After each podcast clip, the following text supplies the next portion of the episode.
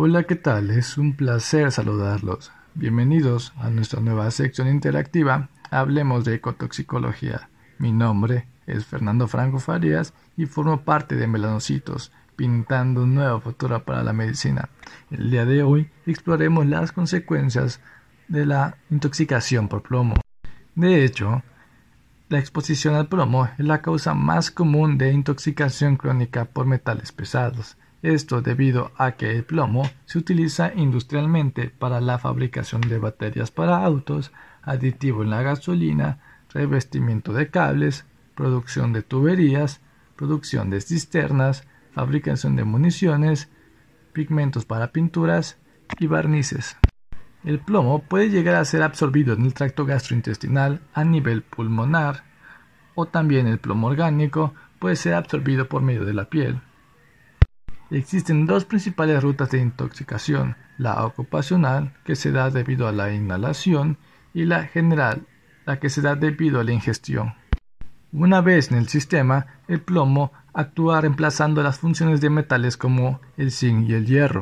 Esto interfiere con el metabolismo del calcio, que lleva a alteración en la neurotransmisión y en el tono vascular. De hecho, el plomo se acumula en el espacio endoneural de los nervios periféricos, causando edema, aumento de la presión en dicho espacio y finalmente daño axonal.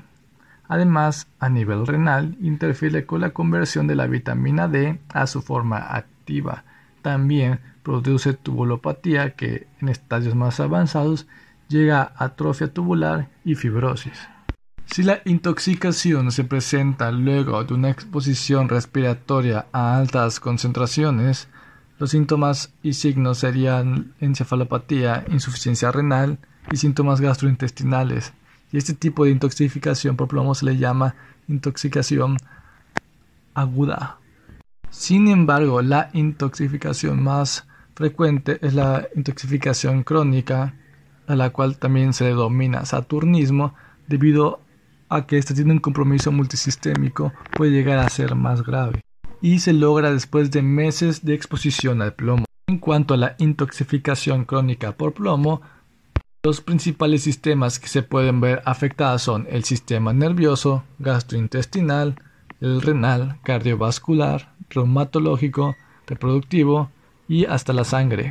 Un buen indicativo de que el sistema nervioso ha sido el afectado sería síntomas como la fatiga, irritabilidad, cefalea, temor, convulsiones, retardo en el desarrollo psicomotor en niños, polineuropatía periférica motora e incluso podría llegar a ser mortal.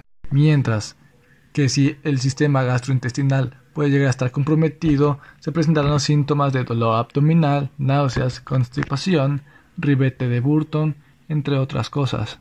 La sangre sea afectada por el plomo, se encontrará anemia con punteado basófilico.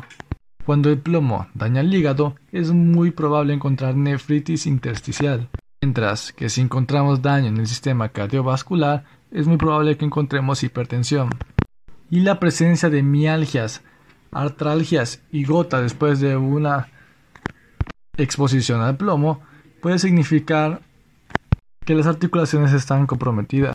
Y si encontramos oligospermia en una persona que haya sido expuesta al plomo, es muy probable que el sistema reproductor tenga problemas. De hecho, el uso de plomo en las industrias se remonta a la época del Imperio Romano, en donde se utilizaba principalmente para endulzar vinos, en donde se usaba principalmente para endulzar vinos, crear baños, y era el metal del cual estaban hechos los acueductos por los cuales transportaban agua. Lo más curioso es que los romanos conocían de los efectos negativos que tenía el plomo en la salud de las personas, y aunque sabían que te envenenaba, te podía dejar estéril e incluso hasta loco, lo seguían utilizando. Y justo porque sus tuberías estaban hechos de plomo, es donde viene la palabra plomería. De hecho, muchos historiadores concuerdan de que la utilización extendida del plomo un factor muy importante para la decadencia y caída del Imperio romano.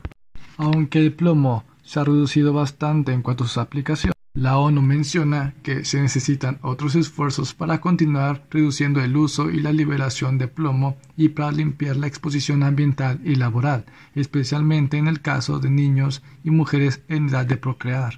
Entre las medidas que incluyen la reducción de plomo en productos, la ONU propone eliminar los usos no esenciales de plomo, como en el caso de las pinturas, garantizar el reciclado seguro de los desechos que contienen plomo, educar al público sobre la importancia de la eliminación adecuada de las baterías y computadoras que contienen plomo ácido y sobre todo supervisar los niveles de plomo en sangre de niños, mujeres y trabajadores.